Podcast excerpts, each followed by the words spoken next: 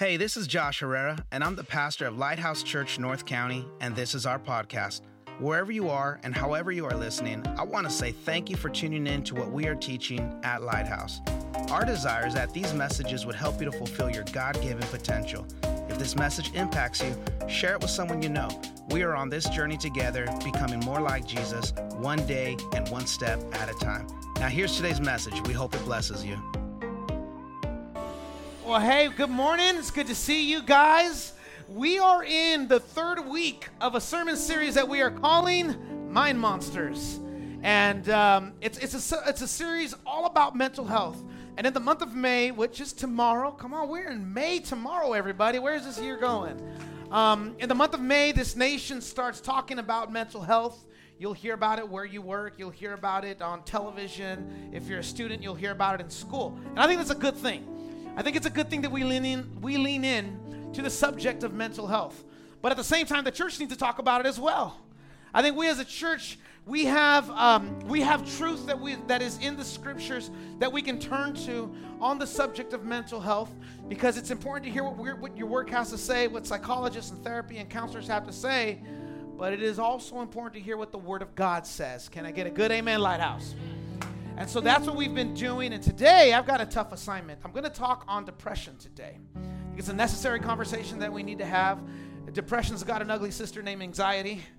and they typically go together. And so we're going to be talking about depression and anxiety. It's wild because, like, I woke up this morning and I looked outside and it's all gray. Like, on the Sunday, I'm going to talk about depression. You couldn't even dial up some sun. You know what I mean? It's like we're just diving into everything depression today. I got depressed looking at the sun. No kidding. But um, but we've got a lot to talk about today, and so um, I've got a lot of notes for you. I'm not gonna lie, I've got a lot to say. So there'll be moments where I pause and I'll say, "Hey, take a picture of what's on the screen," because there's gonna be some content on there. Um, either that or write really fast. But we've got a lot of content, but I think it's really gonna bless you. Y'all ready to go? All right, 1 Kings 19. 1 Kings 19, verses 1 through 4. We'll have the scriptures on the screen. If you have your Bible, open that up. If you got the Bible on your phone, you can open up that app. Here we go. Ahab told Jezebel everything that Elijah had done. Let me just pause there. Ahab is the king of Israel. Okay? Israel worshiped Yahweh. He married this crazy woman by the name of Jezebel. She was an idol worshiper. He had no business marrying her, but he did. See what happens when you don't listen to your mom and dad? You know what I mean? Mama said she's crazy. And he married her anyway. And now the whole country's in a mess. So King Ahab tells his wife, Queen Jezebel, everything that Elijah had done. Now, Elijah was the prophet who was bold. He had no problem telling the king, Your wife is crazy. you never should have married her. And she's making a mess in the kingdom of Israel. All right, going on. And so Ahab tells her how Elijah had killed all of the prophets with the sword. These are the prophets to the false god that she worshiped. So Jezebel sent a messenger to Elijah saying, May the gods punish me and do so severely if I don't make your life like the one of them by this time tomorrow. In paraphrase, she said, I'm coming to kill you. Okay? Then Elijah became afraid and immediately ran for his life. Everybody say ran. When he came to Beersheba that belonged to Judah, time out. This brother ran. He got so afraid. I, I, I need you to get this because Beersheba, where he ran to, is 100 miles. Everybody say 100. 100 miles away from where he was. The Bible says he ran there brother ran 100 miles. I get tired sometimes thinking about running to the end of the block. This man ran 100 miles to get to Beersheba. That's how much this woman provoked fear in him. You need to get that because sometimes you read the Bible and without context, you're like, so what? He was afraid. So what? He went for a run. When's the last time you ran 100 miles? he had to get far. He got far, far from the queen. Going on. Uh, when he came to Beersheba, that belonged to Judah, he left his servants there and he went a day's journey into the wilderness. He went all alone and he sat down under a broom tree and he prayed that he might die. In other words, Elijah was having suicidal ideation.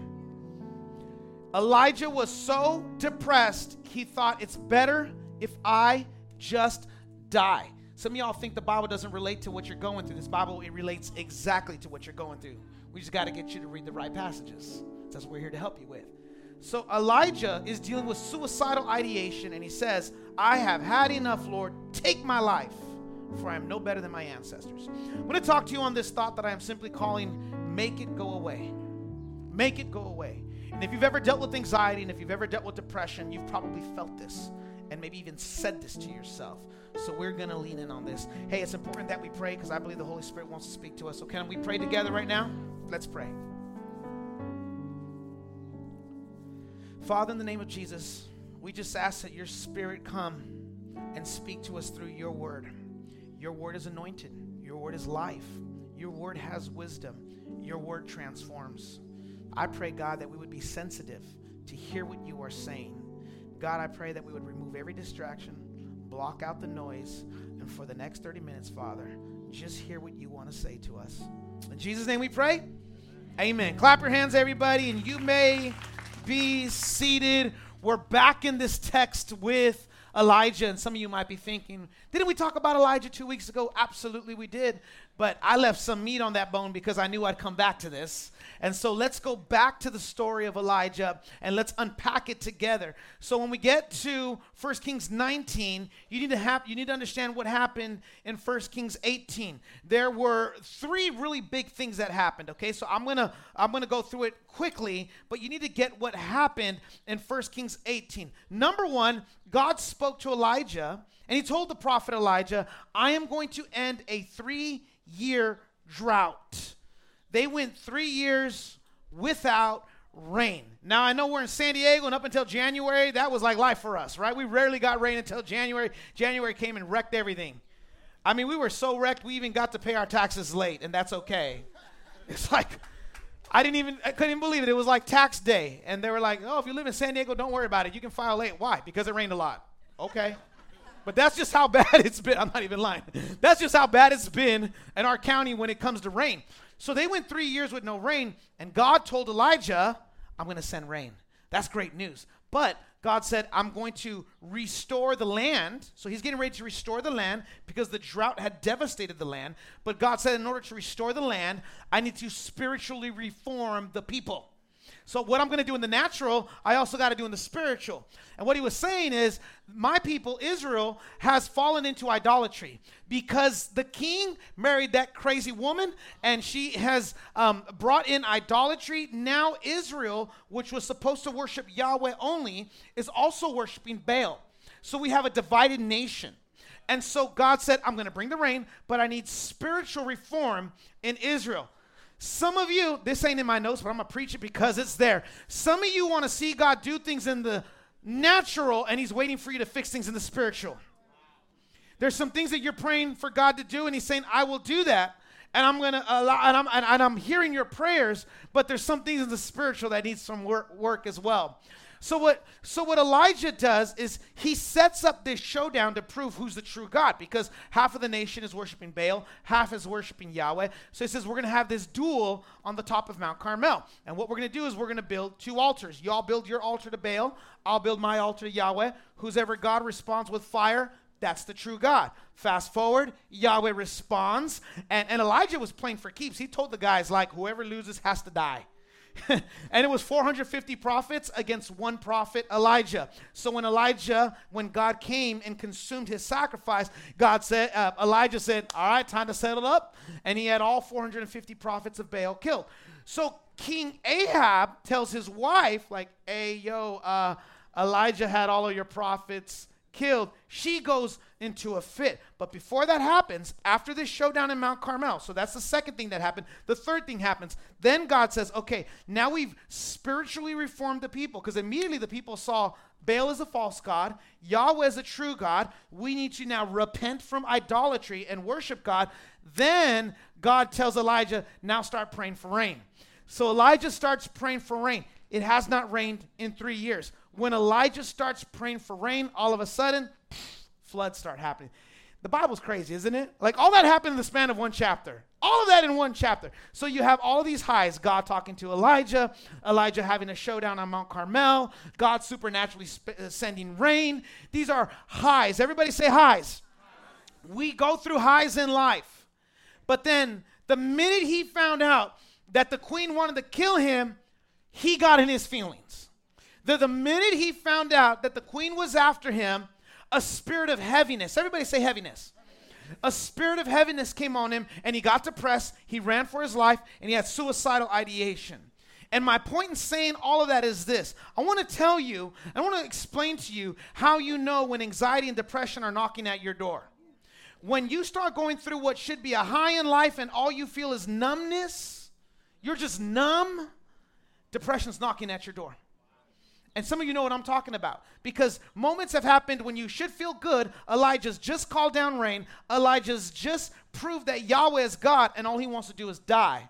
There was a numbness that he was starting to feel, and that's the trigger. Listen, if you've ever felt that numbness, just know anxiety and depression are knocking at your door. I think some of you are staring at me with a look of fear because you felt that before. And it's not a coincidence that I'm talking about this subject because God said that He was going to lift the spirit of heaviness off of this church through this sermon series. But y'all going to have to lean in on this, okay?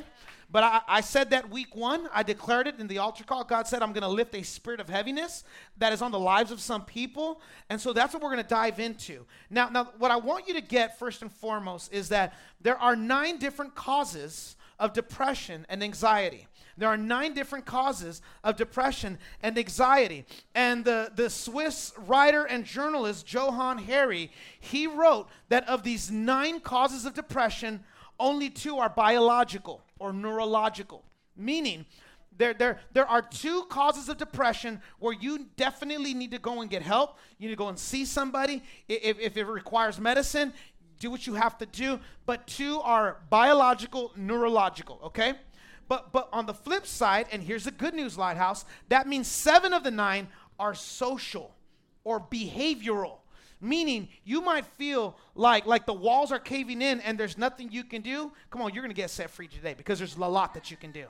There is a lot that you can do, okay? So uh, let me give you the nine causes. They're gonna show up on the screen. I'll tell you when to take a picture of it because I think it's good, okay? Number one, cause number one disconnection from meaningful and purposeful work. Cause number two, disconnection from meaningful relationships with other people. And cause number three, disconnection from personal values with intrinsic rewards. Now's a good time to take a picture of that slide.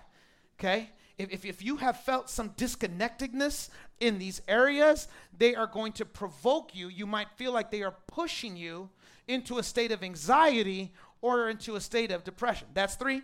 Okay? I've got three more coming. Here's the next ones disconnection caused by trauma in childhood, disconnection from self worth and self respect, disconnection from the natural world. Disconnection from the natural world. Again, we're still on social behavior. These are all things that we could fix. And today, through the Word of God, we're going to talk about how we can fix them. All right, here's the last three. Here's the last three disconnection from hope for a better future when you just feel like it's never going to get better. This is something that through the power of God's word, and I believe what you can do um, through your own efforts as well, in alignment with God's word to get better. Now, these last two are neurological. This is when you got to see somebody. And as I said in week one, there is no stigma.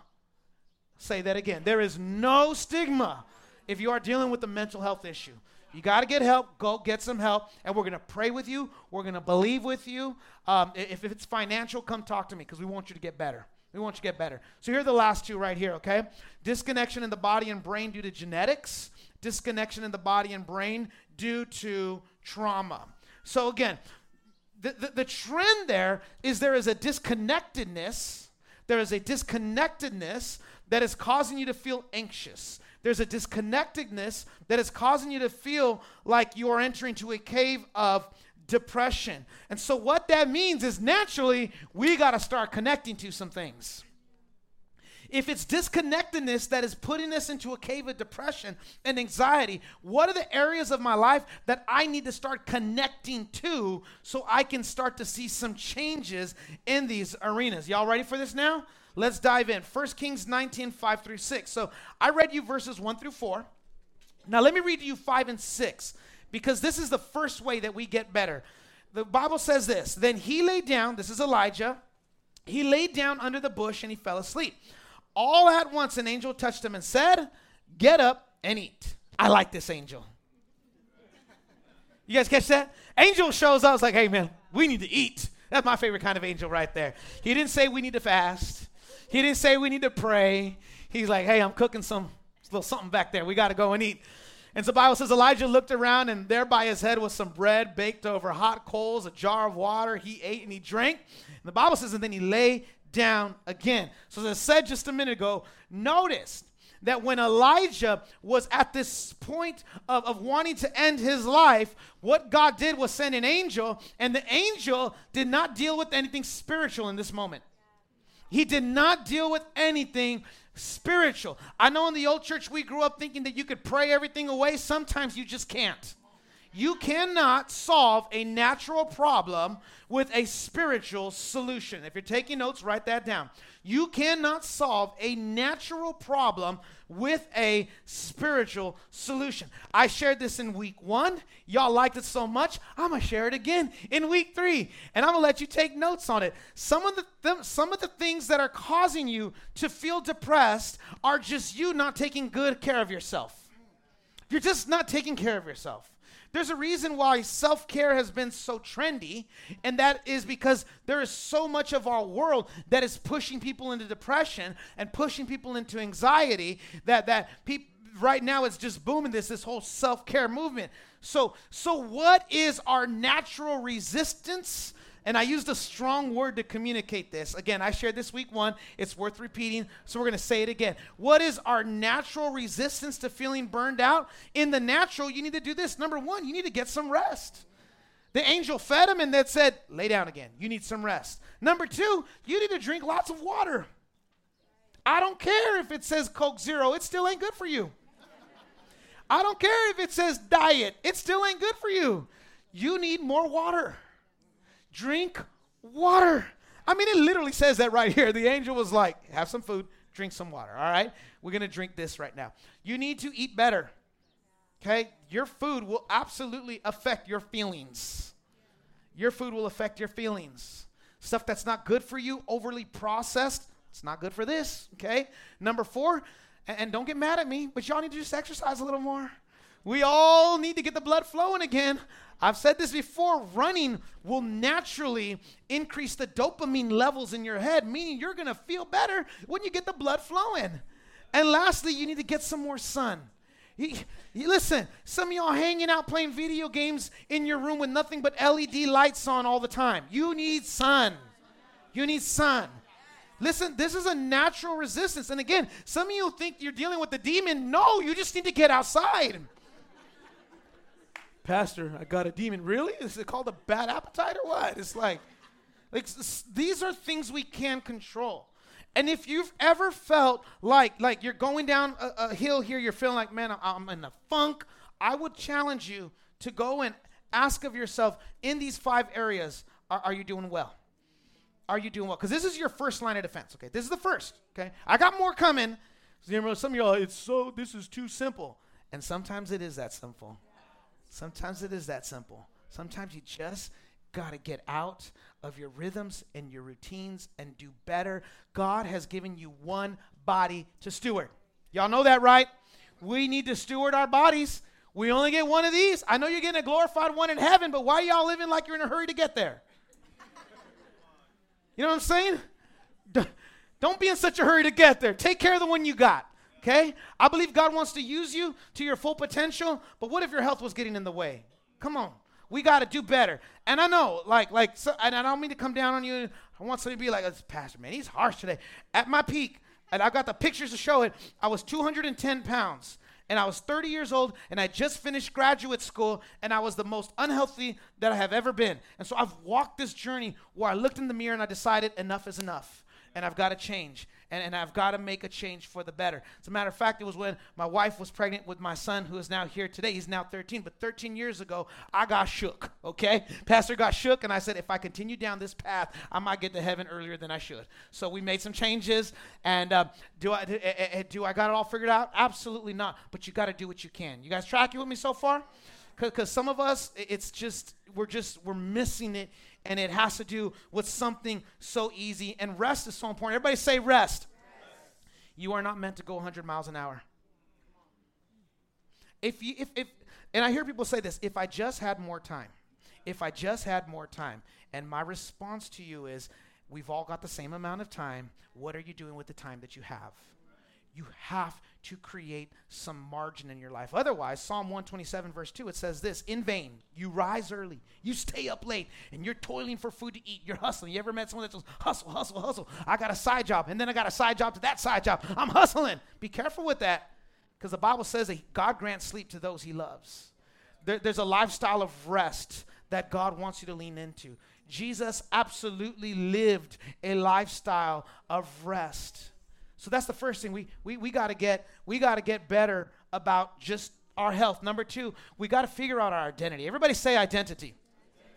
Because there's three things that the enemy does to you in the area of your identity that can trigger anxiety and depression. Number 1, the enemy will tell you that you are what you do. Number 2, the enemy will lie to you and tell you you are what others think you are. Number 3, the enemy will lie to you and say you are what you have. Look at that list right there. Some of us, especially some of us that have come out of a church that was performance based religion, you're dealing with trauma because you think that God will only love you according to what you do. Like, I got to do this. I got to do more. I got to work more. I'm working for God's love. Listen to me, Lighthouse Church. You are already loved. You were made in His image. We don't work for approval, we work from approval. There's a big difference there. We don't work for love, we work from our place of love. Because he loves me, I'm not going to go and do that thing. Because he loves me, I'm not going to do that to my family. Because he loves me, these are the things I'm going to do with my life. But it's not it's not to try to earn anything from him. You will you, you will be so depressed thinking, I've missed the mark, I've missed the mark, I've missed the mark. Listen, you're never going to make the mark, even on your best day. I heard a preacher say this. It was so good. He said, There's times when I get behind the pulpit and, and I'm upset because I know I didn't preach um, like I could have, because I didn't prepare like I should have. And he talked about carrying this guilt. And then one day God set him free. And God said to him, Even on your best day, you still weren't good enough. Even on your best day, that didn't make you more anointed. I use you in spite of you. I use you in spite of you. And so we gotta gotta we need to have this healthy sense of identity, and our identity first is on the foundation that we are built on Christ, right? So I got some notes here. When you believe these lies, these lies will convince you that you need to work for approval. These lies will convince you that you need to make everyone like you. Listen to me. Some people just aren't gonna like you, and you need to be okay with that. You just need to be okay with that. You want to make everybody happy? Sell ice cream. the only people that make people happy is ice cream. That's it. You know what I mean? Nothing but smiles. These people ain't gonna like you. And you gotta be okay with it. I heard a preacher say this the other day. He said, you know, when I, when I was in my 30s, he said, he said, when, when I was in my 30s, I, I thought that I had to work really hard to make people like me. I, I had to work really hard. I had to work really hard because of what they were thinking about me. And then he goes, when I got to my 40s, I was like, I don't care what people think. I'm just gonna be me. I got into my 40s, I'm just gonna do what I have to do, and I don't care what people think. And then he got into his 50s, and then wisdom kicked in, and then he realized they weren't even thinking about you. so all of this, I need them to think, or I don't care what they think. They weren't even thinking about you, okay? And so many times we feel like we've got to make everyone like us. Listen to me, you're always going to upset people. Even the best intentions, they can be so misconstrued. And when that happens, that's the enemy. Lastly, this lie that your possessions will make you happy. This is why Insta- Instagram has busted some of your lives because you're constantly comparing what you don't have with what other people have. But here's the truth of God's word. Here's God's truth. God's truth says we are already loved by the Father. Okay? There's nothing that we can do to make him love us. He already loves us. Okay? Uh, we are who God says we are. This is why you got to get in your word. You need to know what God and who God says you are and live from that place. I'm not what my coworkers think about me. I'm not what my in-laws think about me. Praise the Lord. I am not what you know what this person thinks about me. I am who God says I am. And lastly, everything that my Father has given me is mine to steward. And you gotta you gotta have this holy contentment, right? Paul said, I've learned to be content with what I've had. And Paul said, I know what it's like to have a lot, and I know what it's like to have a little, but in all those things I've learned to be content. It is my portion. And I know that what I have right now is what God has given me to steward. And if there are some things that you want that God has not given to you, it might be because you aren't ready for it yet. I heard something wise the other day from a pastor out in Florida. He's always dropping bars, and he said this. He said, God does not punish you. So many times we think God punishes me. God is punishing me. Uh, God is God is not giving me what I want. But he did say this: if God were to punish you, okay, even though we don't subscribe to that theology, but he said, anytime that kind of resembles what you might think is God punishing you, is God giving you what you want. Think about that for a second. God knows what you want, but He gives you what you need. And sometimes what you think is God punishing you is God saying, okay, you've asked and asked to date that man so many times, and I'm going to give you what you want, but he's going to wreck your life. And there's a reason I did not allow him into your life. So, so what you think is God punishing you is God saying, I'm done. I'm going to let you do what you want. He's not actively punishing you. He just says, I'm just going to let you do what you want. That messed me up the other day. I was like, my God. Because so many times he's actively trying to save you from yourself. But there comes a limit when he's like, okay, I called you out of that. I pulled you out of that. I saved you from that. And now I'm just going to let you do what you want. I know what you need, but some of you just want what you want, and he'll let you get what you want.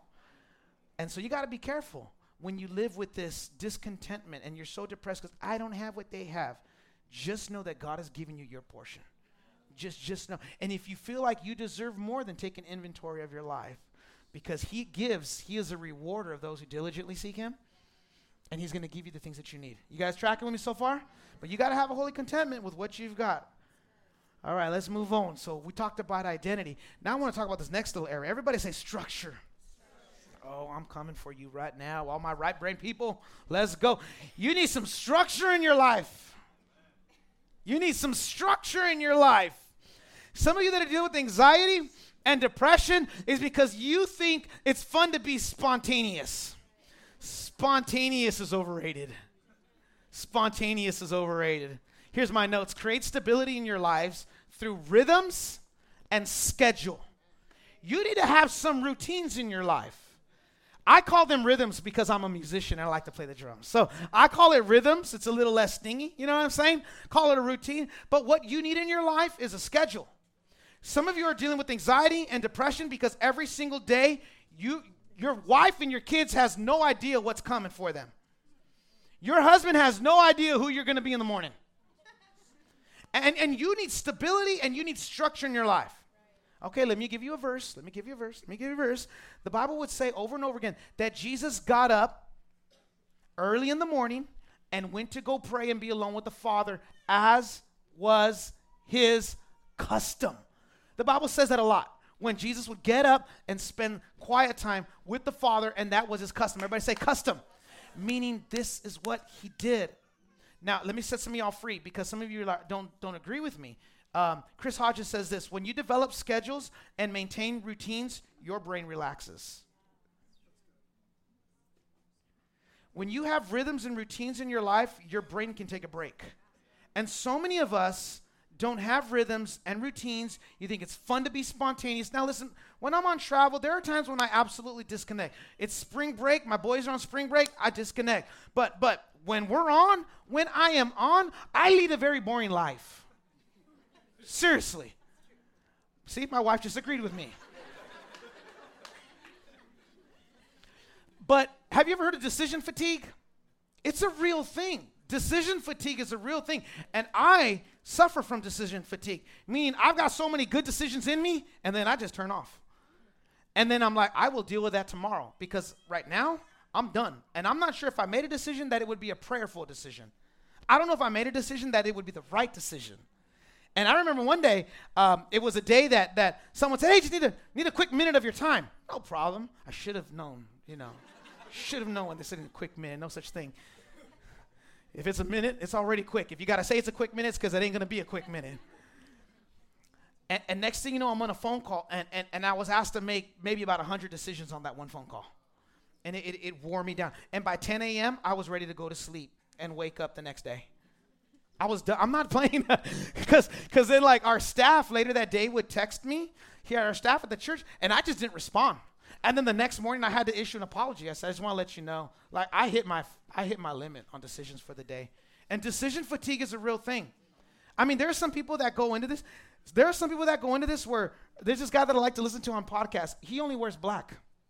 black shirts, black jeans. That's it. The only thing he mixes up is his hat and his shoes. Other than that, he wears black. Why? Because he's trying to do, he's trying to make one less decision in the morning. He knows what he's to wear. Just, he knows, like, this is what I wear on this day. I'm always to wear black. It's easy wardrobe. I just hacked some of your life right there. some of you ladies are mad at me right now, and you've already tuned me out. But, but my, my, point is, my point is this. My point is this, okay? Here's my point. I'm giving you some extreme examples. But, but my point is when you create rhythms and routines, listen, you even help your children at home, mom and dad. Your children need a schedule. And, and, and, and so you have to set a schedule with your life. And you have to have these rhythms and routines. It will reduce your anxiety. I'm trying to help you here this morning. It will reduce your anxiety. And so, how do I know how to create my rhythms and my schedule and my routines? Well, I'm going to ask you what's the vision for your life? Because whatever God's vision is for your life, whatever vision that you have for your life, it should be evidenced in your habits. Because it got it, people having goals is like sexy, right? I've got all these goals, Pastor Josh. I, I've got all these goals for my life. You can you can show me your dream board, but I don't need to see your vision board or your dream board. I just want to see your schedule. Because show me who you are, and I'll tell you who you're becoming. It's your habits.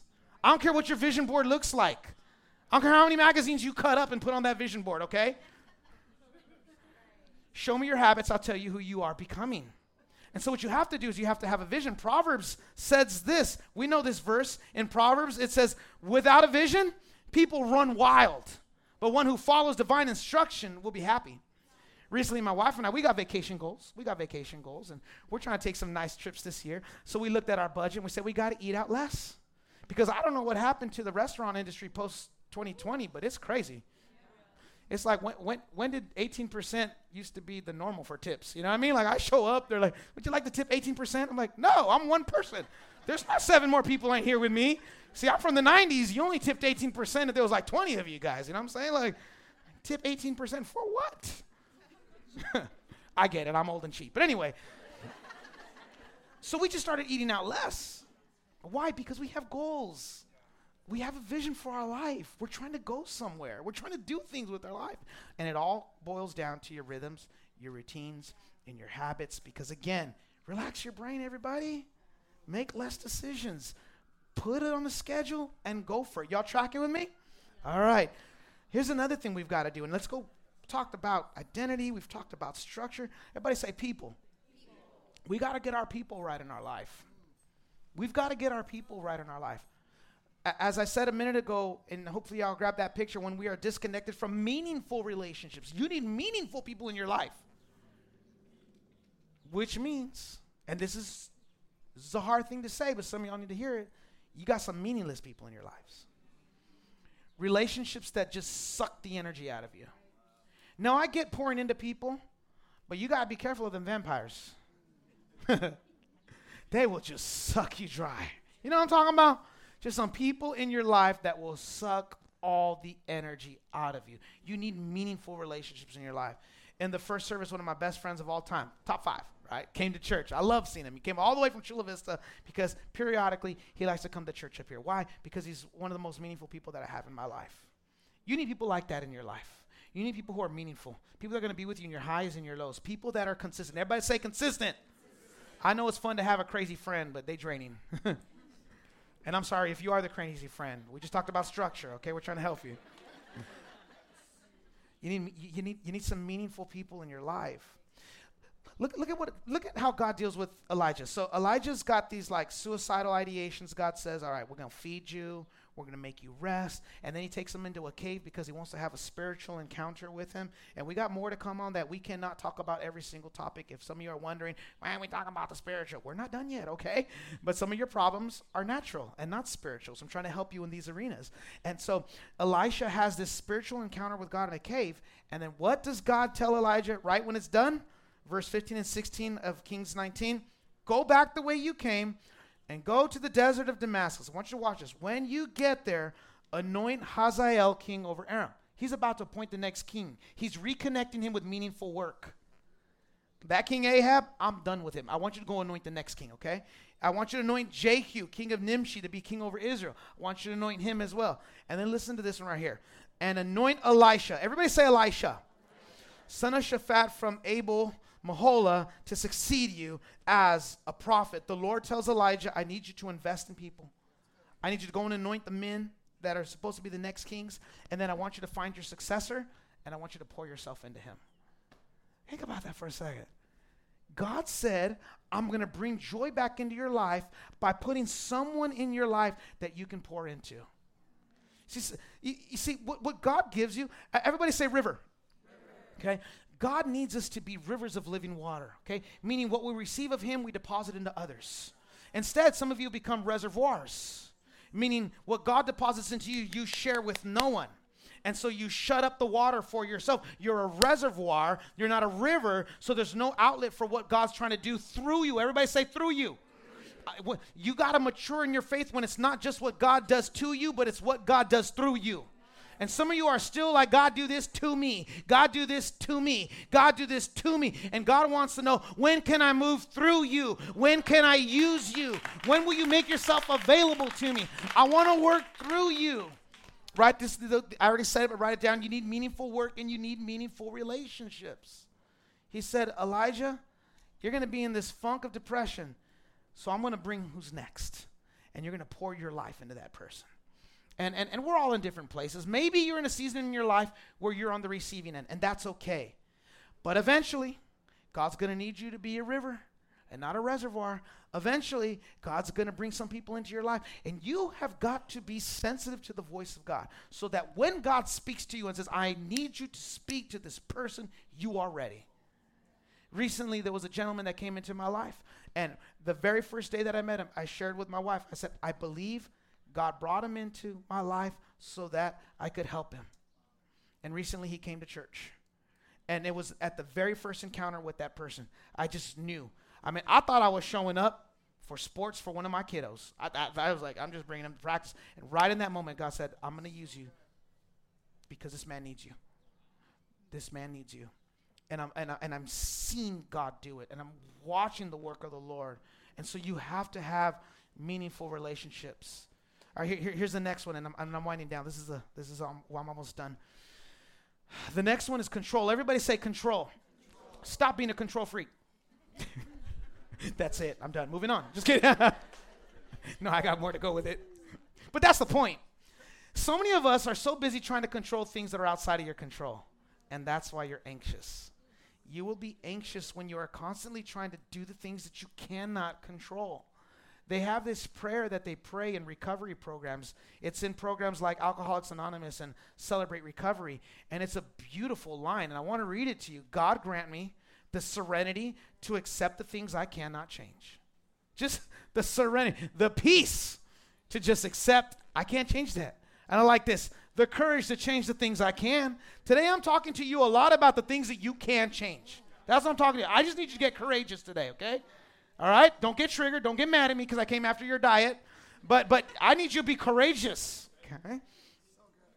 Give me the courage to change the things I can. And lastly, and the wisdom to know the difference. Because you cannot control the weather. There's just some things you can't control. You cannot control the kids at your children's school. The kids are the kids. Stop helicoptering, mom. Get off the campus, okay? I can watch me. I can control this get them expelled. There's just certain things that are beyond your control. And, and, and you need to know when things are in your control and when things are outside of your control. And you need to learn to let go of things that are beyond your control. I'm trying to help you, Lighthouse. There's so many things you're just like, how many times do you see, do we read in the Bible that we just have to give it to God? There's this saying, right? Just give it to God. Just, just give it to Him. Now, some of you might be thinking, what does that look like practically? So here's what we did. We actually gave you guys sheets of paper. Yeah, I get it. I get it. Because you're like, okay, I gave it to God, I guess. Um, we gave you some sheets of paper. If you use them for your notes, that's awesome, but they weren't for that. But that's cool. It's all good. what that means is you need to start bringing paper with you to church. Take more notes, praise Lord. Um, but but here, here's the deal Dr. Henry Cloud. Hey, when I drop a name in a recommendation, y'all better pick it up, okay? So, Dr. Henry Cloud wrote an incredible book. And he talks about this exercise of letting go of things that you can't control. And what he says is what you need to do is take 10 minutes and write down things that you cannot control. I cannot control what that person thinks of me. I cannot control what's happening with the interest rates. I cannot control. Just write down the things you can't control. Take 10 minutes. This is an exercise, okay?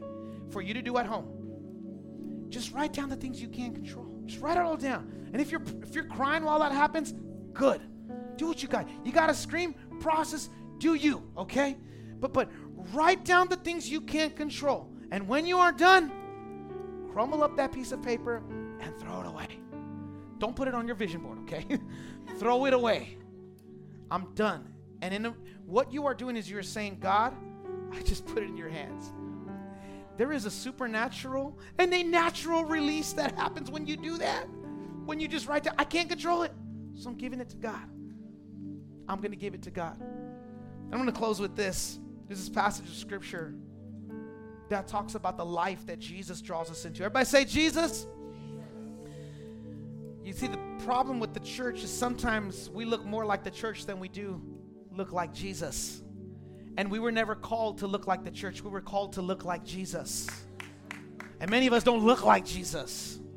Your only friends are here in this tent, you're not looking like Jesus. You don't have rhythms of rest, you don't look like Jesus. You don't spend time with the Father, you don't look like Jesus. But I love what Jesus says. He draws you into a life of looking like Him because He understands you can be so busy looking like the church, you will lose your mind trying to look like the church, live up to the expectation of what churchy is. And, and Jesus, He says this listen to the life that He draws us into. He says, Are you tired? Are you worn out?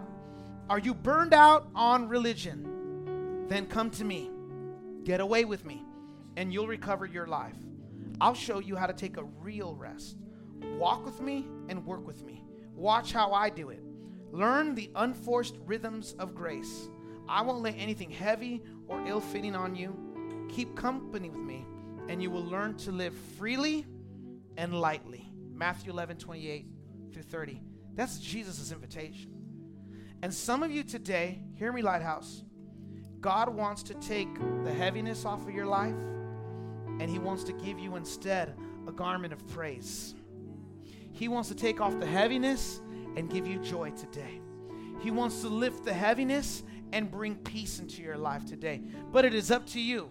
Keep doing it your way. Keep doing it through your means.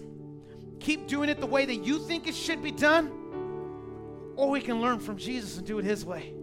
Or we can learn His unforced rhythms of grace. We can live like Him and we can live freely. We can live like Him and we can live lightly. We can live like Him and experience joy. We can experience peace. We can experience fulfillment. That's the life that He's drawing us into. But, Lighthouse, it's up to you. Do, do, do you want to keep going your way or do you want to do it His way? Just last Sunday, we celebrated 10 people that gave their lives to Christ. What were they saying? We're doing it Jesus' way. I did it my way for, for a long time, and all that got me was depressed. All that got me was anxious. All that got me was guilt and shame. But now I'm doing it Jesus' way, and I'm experiencing real rest.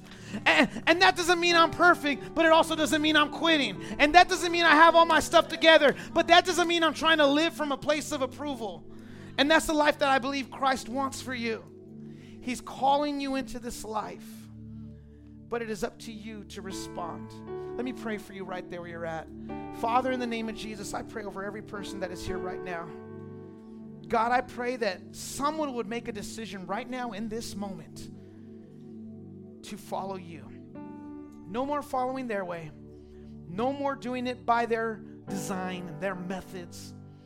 No, no more listening to what culture is saying. But God, your way is proven, your way is pure. You bring reconciliation, you bring restoration, and you bring healing. So, right now in this moment, I pray that someone makes a decision to follow you. Right now in this moment, I pray that someone makes a decision to surrender their life to yours, to receive you as their Lord and Savior, to make a confession of faith today, to repent from doing it their way. Would you move in someone's heart right now to do that, Father? That we would drink from your cup and that we would carry your burden because your burden is light. In Jesus' name we pray. Amen. Hey, there's two things we're going to do right now. Here's the first thing we're going to do. That paper that I gave you, we're going to go into worship. And as we go into worship, some of you need to write down the things that are just taking your peace, to robbing you of your joy. These are things you cannot control. Don't wait. Do that now. I want you to write down things, whatever it is. Just take a few minutes while they're worshiping. Just write it down. Write it down. We're going to respond a little differently to the Holy Spirit and what God is doing here today. There's more than one way to respond. There's the altar call, which is a great response, and we know the altar call as well. But sometimes you need to write some things down and surrender them to God. So take that paper. If you need a paper, let put your hand up in the air, and the ushers will come down, and, and they got some pens too. But some of you need to do this. And when you're done, fold it up, fold it up, and bring it right here and lay it here. I actually did this in the first service. I laid it down, and they took it, and they threw it in the trash for me, which is great. But I can't even show you where I wanted to go. But but write the things down. And then as we go into worship, bring it here, leave it here, okay? Leave it here. We're going to throw it away. No one's going to read it, okay? We're just going to th- throw all those things away and we're just going to relinquish control and then go back into worship. Or if you want to, you can stay right here and just, and, and we'll pray for you at this altar. If you need prayer, our ushers, our pastors are here to pray with you and we will, we will, we'll come alongside you and pray for you. But this is how we're going to end today. It's a little different. If you don't want to write anything, go ahead and stand up and just worship with us.